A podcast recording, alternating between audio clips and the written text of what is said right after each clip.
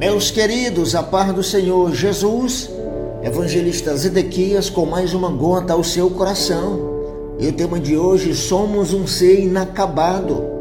No livro de Filipenses, capítulo 1, versículo 6, a Bíblia diz: Estou convencido de que aquele que começou a boa obra em você vai completá-la até o dia de Cristo Jesus.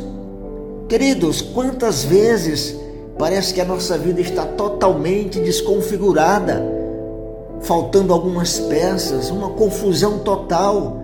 Às vezes paramos e olhamos para nossas vidas sem compreender e entender o que está acontecendo. Mas Deus quer que você saiba que, mesmo sem compreender e entender nada, Ele não terminou a obra em sua vida.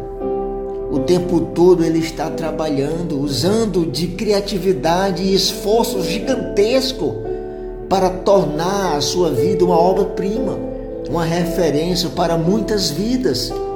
Saiba, querido, que mesmo você sendo uma obra inacabada, Deus quer usar você para tocar outras vidas, impactar outras pessoas através de Cristo que mesmo olhando para você como uma pintura inacabada, as pessoas consigam ver em você uma obra-prima de Deus.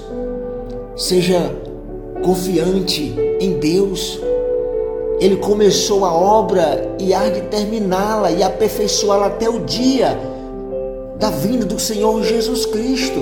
A cada dia Ele está aperfeiçoando você nele. No livro de Salmos, capítulo 84, versículo 11, a Bíblia diz: O Senhor Deus é o sol e escudo. O Senhor Deus concede favor e honra. Não recusa nenhum bem aos que vivem com integridade. Querido, a proteção do Senhor está sobre você, te guardando, protegendo de todo mal. Está abençoando a sua casa, a sua família todos os dias. Então, mesmo tudo estando bagunçado na sua vida, creia que Ele está cuidando e tornando você uma obra-prima perfeita, porque você é uma obra de Deus. Permita que Deus continue o seu trabalho em você e que você seja uma ferramenta de Deus para encorajar alguém nesta caminhada.